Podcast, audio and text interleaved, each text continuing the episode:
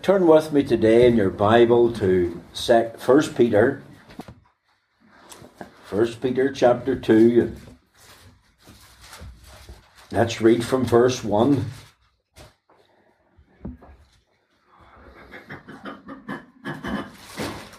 First Peter chapter two, verse one. Wherefore, laying aside all malice and all guile, and hypocrisies, and envies, and all evil speakings, as newborn babes, desire the sincere milk of the word, that ye may grow thereby. If so be ye have tasted that the Lord is gracious, to whom coming as unto a living stone, disallowed indeed of men, but chosen of God and precious. Ye also, as lively stones, are built up a spiritual house and holy priesthood to offer up spiritual sacrifices acceptable to God by Jesus Christ. Wherefore also it is contained in the Scripture Behold, I lay in Zion a chief cornerstone, elect, precious, and he that believeth on him shall not be confounded. Unto you, therefore, which believe, he is precious. But unto them which be disobedient, the stone which the builders disallowed, the same is made the head of the corner, and a stone of stumbling, and an a rock of offence, even to them which stumble at the word, being disobedient, for unto also they were appointed. But ye are a chosen generation, a royal priesthood, and holy nation, a peculiar people that ye should show forth the praises of him who hath called you out of darkness into his marvellous light, which in time past were not a people, but are now the people of God, which have not obtained mercy, but now have obtained mercy. Amen. We'll end the reading there at verse 10, and we pray that God will stamp with his own approval and blessing this reading of his own infallible word. Now, my text this morning is taken from 1 Peter chapter 2, verses 4 and 5 that I've already read twice in your presence. And my subject today is continuously coming to Christ for communion.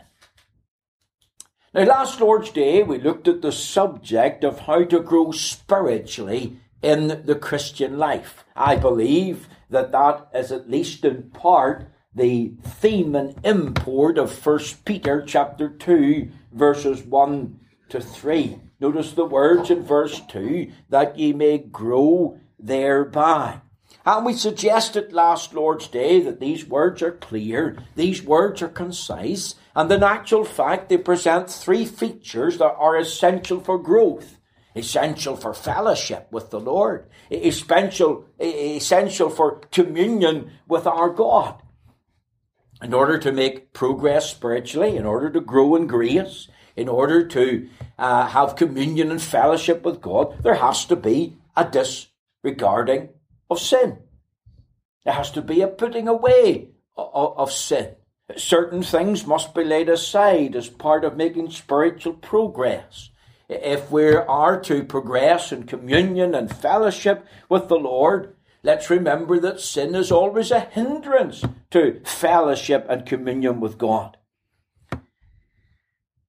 Let's remember that in this context of being in a relationship, having fellowship with other believers. So often we, we talked about having fellowship with God, but then if things are not right with other believers in the family of God, could we not say that that that's an insult. That, that that's an affront to the Lord. That, that could be vain, empty rhetoric on our part. Notice the first word, wherefore. You see, Peter's linking back to what he has said to the previous verses. He takes us back to his previous subject, being born again. Not only being born again, but because we're born again, we have a brotherly love, one for another that's sincere. And what he's saying is, if you're genuinely, truly born again, and you're, you're infused with a genuine love for other believers, that when you're born again of the incorruptible seed of the Word of God, and you're infused with a genuine spiritual love to God, and everything godly, and everything that's holy, then that love will manifest itself in how we treat other believers. A genuine love of others manifests itself in how we treat one another. A genuine love of another believer is proof that we're born again. A genuine love for other believers is proof of the new birth. Now, this, of course, is serious stuff. This is clear, plain language from the apostle inspired by the Holy Spirit. Here's a question that we thought about last week. Do we love our brothers and sisters in Christ? Let's remember in this context that, that Peter mentions a number of sins, five in total. And he says, Wherefore, laying aside all malice and all guile and hypocrisies and envies and all evil speakings. These sins are to be laid aside. They are to be discarded as a filthy garment. If you could imagine waking up and everybody around you is all dressed in the finest. And when you realize that you've got filthy garments on, maybe a, a, a dirty old coat, you feel out of place and you want as quickly as you can to, to discard the garment. That's the picture there. Wherefore, laying aside, as a filthy garment is put away and laid aside, lay aside all malice, all guile, and hypocrisies, and envies, and all evil speakings. Let's remember what we said just very briefly. Malice, a continual spirit of malice. That should alarm us. That, that should stop us in our tracks. This is an a, offense that's against brotherly love. This sins these sins would make it impossible to enjoy communion and fellowship with God. This would be a sign that our heart is not right. Not right with God, not right with one another. You see, if we're out of fellowship with God, we'll be out of fellowship with our brother and sister in Christ. Many profess to be saved. But if they've got a spirit of malice in their heart, it's a sign that they're not in fellowship with their brethren or with God. Remember, it's a, a nasty, bitter spirit wishing harm on someone else. Then we thought about guile, deceitful and fraudulent behavior, laying traps for other people, deceitfully working to do another brother or sister harm. Then we thought about hypocrisies, using a cloak of pretense and flattery, play acting to, to bring another brother or sister down. Pretending to be one thing when in reality we're not. Pretending to be a friend when we're not. Pretending to be a brother in Christ when we're not. And we thought about envies, a pining spirit wanting what someone else has. We thought about evil speakings. What's down in the well, remember we said, comes out in the bucket. And Peter's saying, if you want to make progress, if you want to be in communion with God, if you want to be in fellowship with the Lord, if you want to grow, then you must lay aside these sins. You must lay aside them like a, a filthy garment is laid aside. Remember, he says, as newborn babes, desire the sincere milk of the word that you may grow thereby. Not only in uh,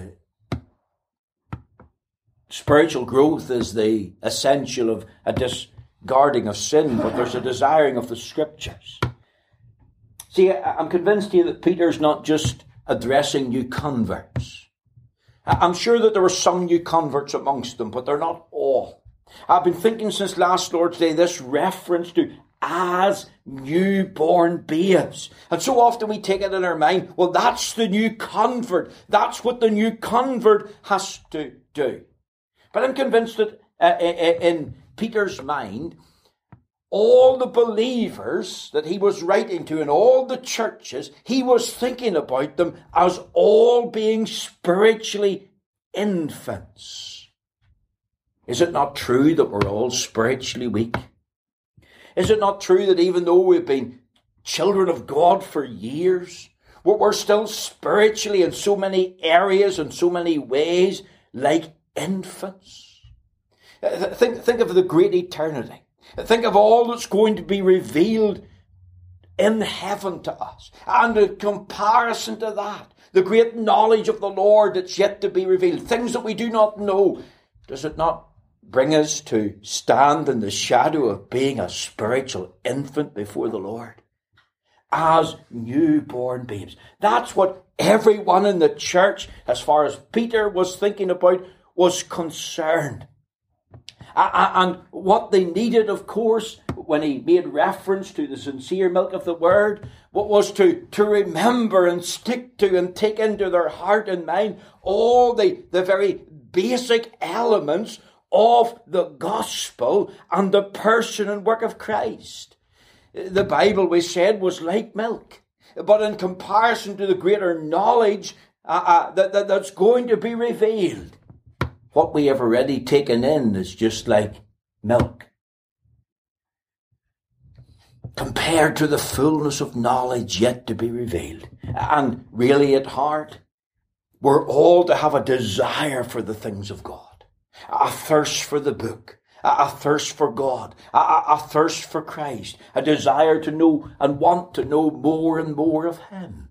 We said last week that we can't grow as believers. We can't enjoy communion with God apart from and without the scriptures. So there's a desiring of the scriptures. Notice also there's a delighting in the Saviour. Isn't this what we finish with? If so be it, you've tasted that the Lord is gracious. A, a, a, an utter personal reliance on the Saviour.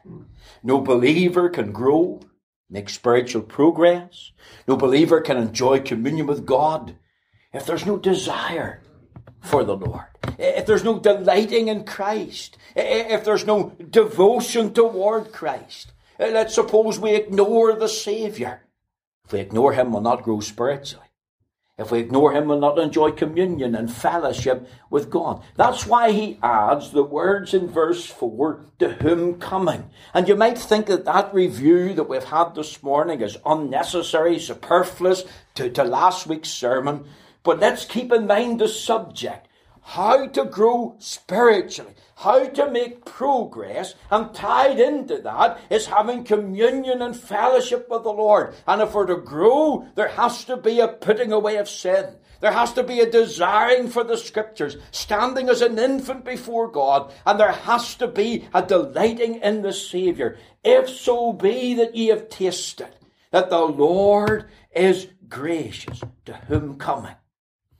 You see, this, I believe, is a reference to close, continual coming to Christ, coming for growth, coming for communion, coming for fellowship on the part of a believer.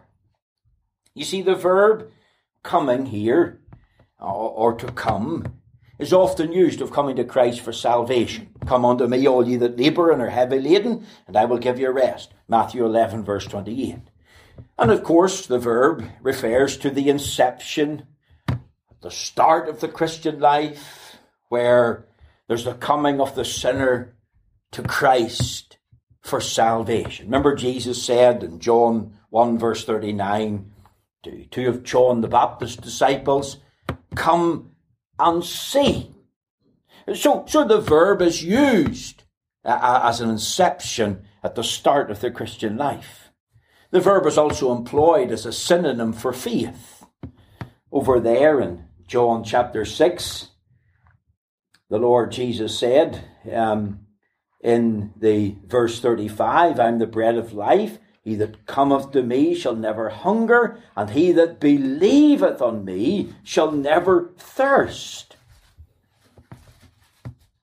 Here the Lord Jesus and he equates coming with believing. Coming to Christ is a synonym for saving faith in Christ. What does it mean to believe in Christ? It means to come to Him and receive Him as the bread of life. The word is also used as an identification for the elect of God. Listen to these words All that the Father giveth me shall come to me. And him that cometh to me, I will in no wise cast out. It's also used of ongoing fellowship and communion. To whom coming? You see, the same verb is translated uh, in Hebrews 10 and 22 let us draw near. See, it's not just the act of a moment. When you come to Christ as a sinner and accept salvation. It's not just a, a, a, a, synonym for saving faith. It's not just an identification that you're one of the elected, you've come to Christ. But there has to be a continual coming to Christ and a continual coming to Him that there's a complete reliance on Him. Let me try and illustrate. Many have come to Christ for salvation. They profess to be a believer. They've gone on well for a while. And then, for some strange reason, they've felt and they feel, I've got to continue in my strength. It's up to me. It's my ability. And I've got to try harder to overcome this temptation. I, have got to do better. I face temptation. and oh, I'm so weary. and oh, I, am I'm struggling, and I can't cope, and I, and I can't overcome, and I can't put away this sin trying in their own strength. Feel it's up to them. They can't do it. And when it comes to coping with trials and troubles, there, there's a fainting, there, there's a falling. Why? Because there is a neglect of this thought. Let us draw near to Christ. Let there be a continual coming to Him for all the strength and the grace and the help that I need. The Reformed Puritan uh, Richard Baxter, who wrote the uh, Reformed Pastor, very good read, he, he said this, and I quote, that one only makes progress in the gospel who in heart continually comes to Christ. And that's exactly the sentiment that's in Peter's mind when he said, if so be it you've tasted that the Lord is gracious, to whom coming, as unto a living stone, disallowed indeed of men, but chosen of God and precious. Now, notice three things, and really this is the heart of what I want to say to you this morning. Notice the person of Christ described. Four things about the Lord. The Lord is gracious. That's taken from Psalm 34 and verse 8. Taste and see that the Lord is good. That's a reference to his infinite graciousness, his infinite goodness. Christ is all good and only good. Christ is all grace and only grace. He's always full of grace and always full of truth. Remember what the, the uh, Apostle Paul was able to say in 2 Corinthians 9 For ye know the grace of our Lord Jesus Christ, that though he was rich, Yet for your sakes he became poor, that ye through his poverty might be rich. It was grace that caused him to be incarnated in the womb of the Virgin. It was grace that caused him to become a man manifest in the likeness of sinful flesh. It was grace that caused him to become obedient unto death. It was grace that caused him to lay down his life in an atoning death. It was grace that caused him to, to endure the cross. It was grace who caused him to finish the work that the Father had given him to do from all eternity. Is it any wonder Paul was taken up with Christ? He talked about the Son of God who loved me and gave himself for me. You see, that ties in. The Lord is gracious. And we're to fill our minds as we think of his person with how gracious he is and how gracious he has been to me. And he, of course, who is rich in his person, yet for your sake became poor. Paul says, For ye know the grace of God. And it speaks of intimate knowledge. It speaks of acquaintance, undeserved, unmerited favour of God to me and to you. Notice very quickly, he's not only gracious, but he's a living stone, to whom coming is unto a living stone. Isn't this a paradox here? A stone has no life.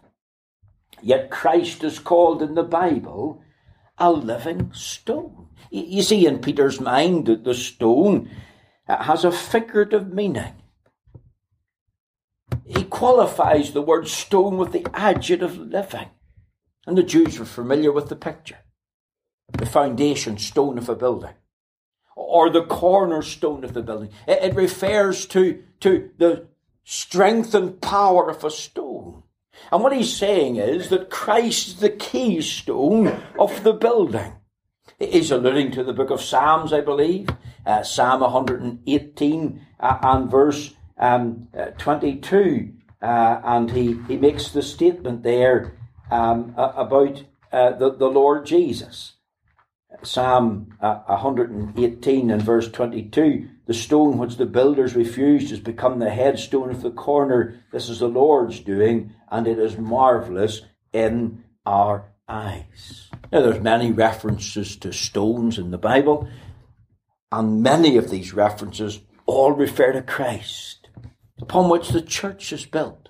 A living stone, he says. He is life, and he imparts life. Think of Christ. He died. He laid down his life for us. He says, I have power to lay it down. I have power to take it again. Christ is the power of an endless life, the power of abundant life, the power of eternal life. And our life depends on him. And when you come to him, you come not only to one who's gracious, but you come to one who's a living stone, who has life, the fullness of life. Notice also he's chosen of God, disallowed indeed of men. And that thought disallowed indeed of men is, is means rejected after a trial. You, you, you think of the trial of Christ and the men that tried him. Did they judge Christ by their own standards? Did they judge Christ by their own prejudices? By their own thoughts? Did they judge Christ by the blindness of their heart? They, they, they, they judge Christ in a very slanderous way, even falsely, accusing him.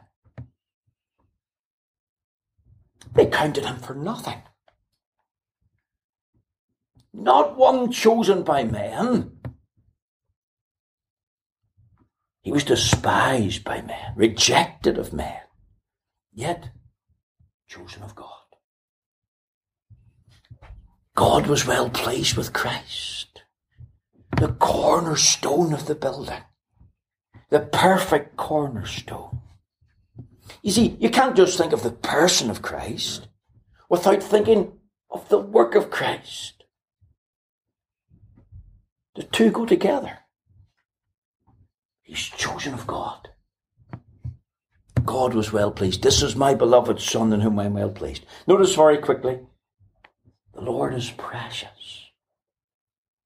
Notice the words, I'm precious. Did you pick it up in the reading? Three times the word precious is being used. It's used in verse 4, it's used in verse 6, it's used in verse 7. He is precious. And we're drawn to the fact that, that he's of indispensable value. There's not one so precious as the Lord. Now, now let's try and get the picture this morning. To whom coming as unto one who is gracious, a living stone, chosen of God, and precious. In other words, he's the all perfect, the all powerful, Saviour of his people. And the question that faces us this morning is this. If we have come to Christ for the inception of spiritual life, and if we equate our coming to Him as a synonym for believing and trusting in Him as Lord and Saviour, and we have that assurance that we're numbered among His people, is there a yearning in our heart for close, continual coming to Him in order to make spiritual progress, in order to grow, in order to develop in our Christian life? You see, if you take away Christ from our hearts and lives, take away Christ from the life of the church, what have we left? Have nothing. See, Christ is all that we have. Christ is all that we are. You see, if he's not gracious, if he's not a living stone, if he hasn't been chosen of God, if he's not precious, then what hope do we have? We have absolutely none. There has to be a continual coming to him on a daily basis, on a weekly basis. I have to say this, and uh, this is true of me. I, I think too little of Christ.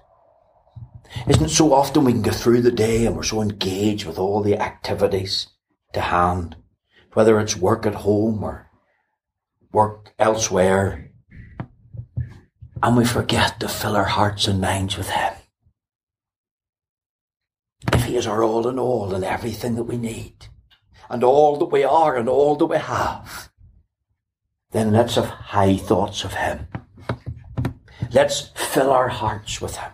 Let there be a continual coming to Him. A continual coming to the person of Christ, the one who's gracious, the one who's a living stone, the one who's chosen of God, the one who's precious. Notice very quickly, not only the person of Christ described here, but the privileges of Christ declared. He says in verse 5, Ye also as lively stones are built up a spiritual house and holy priesthood to offer up spiritual sacrifices acceptable to God by Jesus Christ. See, he's building a picture here. He's telling us what we are. We're not only as newborn babes, spiritually infants until we get to glory, but we're also living stones. Now remember, he's writing to real and true, genuine believers. He says in verse 3 If so be you've tasted that the Lord is gracious, they've tasted, taste and see it, the Lord is good. To whom coming, they have initially come and are continually coming to Him. And notice if you tie it into the verse 6, and he that believeth on him shall not be confounded. There you've got tasted, coming, believeth. That's a reference, of course, to, to faith in Christ. It's a reference to the fact that these people have true saving faith. Here's a people in union with Christ. Here's a people who are savingly joined to Him. And of course, now that they have faith in Christ, they're going to enjoy and engage in great, immense privileges. They have been brought into a mystical union with Christ, a, a saving, a real spiritual living union with Christ. And what have they been granted? What have they been given? Let me just suggest very quickly they've been granted spiritual life. Notice ye also as lively stones. They weren't always lively stones.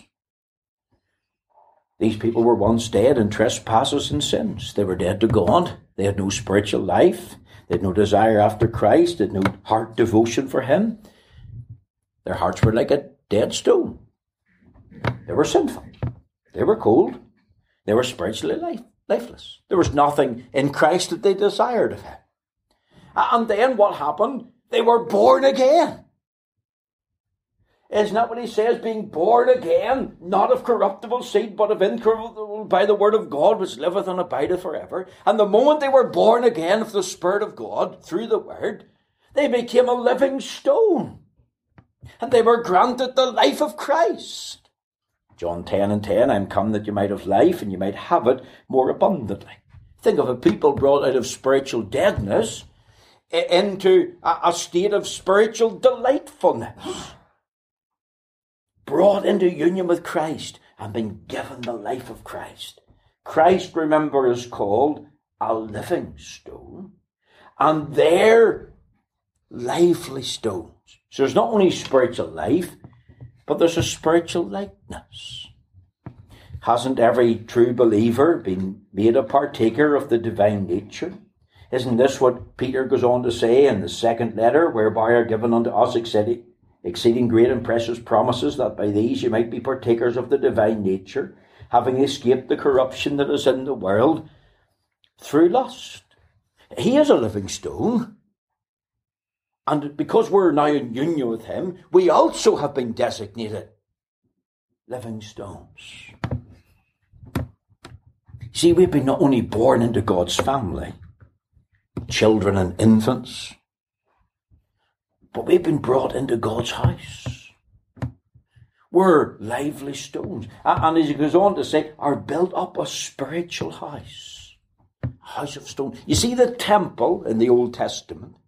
That was but a, a picture of the church, of the firstborn throughout the world. Each congregation dead in sin, made a living stone, one stone built on top of the other. See, that's why Paul, writing in 1 Corinthians 3.16, could say to the church there, um, ye are the building of God. And, and in that context, people, Peter or Paul was writing to a people that were divided. Remember, I'm of Apollos, I'm of Peter, I'm of Christ. Thought they were more spiritual. People divided into various factions and groups. There was disunity. There was discord. There was the manifestation of these sins, malice and guile and hypocrisies and envies and evil speakings amongst them. And, and in order to, to deal with this spiritual problem, Peter brought them to this, or Paul brought them to this place where they needed to get their eyes in Christ. And remember what they were. Ye are God's building. You're being built a spiritual house. You're all part of the one building. You shouldn't be divided. There shouldn't be discord. You're all part of the one body. You're all part of the one family. See, they've been granted a spiritual likeness. And so often we forget that in our treatment with one another. One stone in a building is laid on top of another stone, alongside another stone. You don't hear the stones in the building saying, Well, I don't want to be beside her, and I don't want him to be uh, beside me, or, or underneath me, or on top of me. You hear nothing of that. Why should it be any more in God's house?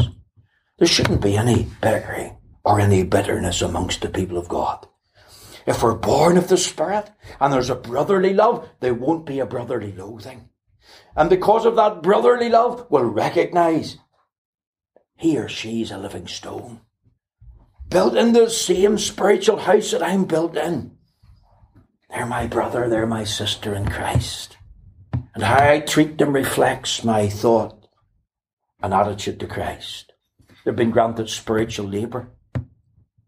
Notice this, and holy priesthood. That's a reference to the priesthood of all believers, and that was um, something that was uh, in a sense, resurrected out of the times of the Reformation with the reformers. It was restored to the life of the church. You see, in the Old Testament times, only one tribe could, could be priests. Uh, and only one family out of that tribe, the tribe of Levi, the family of Aaron, could serve as priests in the temple of the Lord. Uh, and now that Christ is the great high priest and the gracious high priest of his people, and he lives forever in the power of an endless life. He has given us the joy of serving him as priests of God. We're to offer up as priests spiritual sacrifices. What do we offer? Offer ourselves. Give ourselves first to the Lord. Romans 12, 1 and 2. The sacrifice of praise. Be, be thankful and full of joy. Say to our soul, Bless the Lord. the, the, the sacrifice of our gifts and talents that He has given to us. See, it all ties in here. There's a spiritual labour. And He has granted this to us because we're in union with Him. This is part of the privilege of being a child of God. I better finish because our time is gone. Not only the privileges of Christ disclosed, but the power of Christ is declared. And he that believeth in him shall not be confounded. You see, the thought here is that Christ cannot be moved. He can't be destroyed. He can't be changed. Christ is all powerful. He has sufficient power in and of himself, power that's infinite, eternal, power that's unchangeable. And if he is sufficient forever, then he that believeth in him, he cannot be moved. He can't be destroyed. He, he, he can't be changed. He's secure. He is safe in Christ. Oh, that we could grasp something today and understand in our mind the person of Christ. Who, who is he? Oh, yes, he's Jesus of Nazareth. Yes, he's the Lord, our Saviour. But do we look at him today? He's gracious. He's a living stone. Disallowed in men, but he's chosen of God. He's precious, precious to the Father. Oh, that we could fill our mind with this person. Oh, that we could see the privileges. Just, just begin to, some of them that we have. He has given me life today. He, he has given me a likeness to himself. Oh, that I could see that I'm a living stone in a building. He has given me a, a, a labour, a job to do. I'm part of a holy priesthood. I'm to offer up sacrifices to God. I'll start with myself, Lord. And oh, that we could taste His power. So often we get worried. So often we get stressed out. So often we, we freak out by all that's happening in the life of the church locally. In the community, we get worried, uh, even about numbers. Uh, we, we, we get worried and fearful about the, the future and well-being even of our denomination. And yet remember, Christ is its head. And if he can't be moved and destroyed and changed, then let's have confidence in our security and sufficiencies in him and we'll rest in the Lord and delight ourselves in Him. Let's take that into our mind today. Let's reflect on that, focus on that. And if we do, I believe we will have that communion and fellowship with the Lord that's sweet and blessed. May the Lord take these few thoughts and bless them to our heart.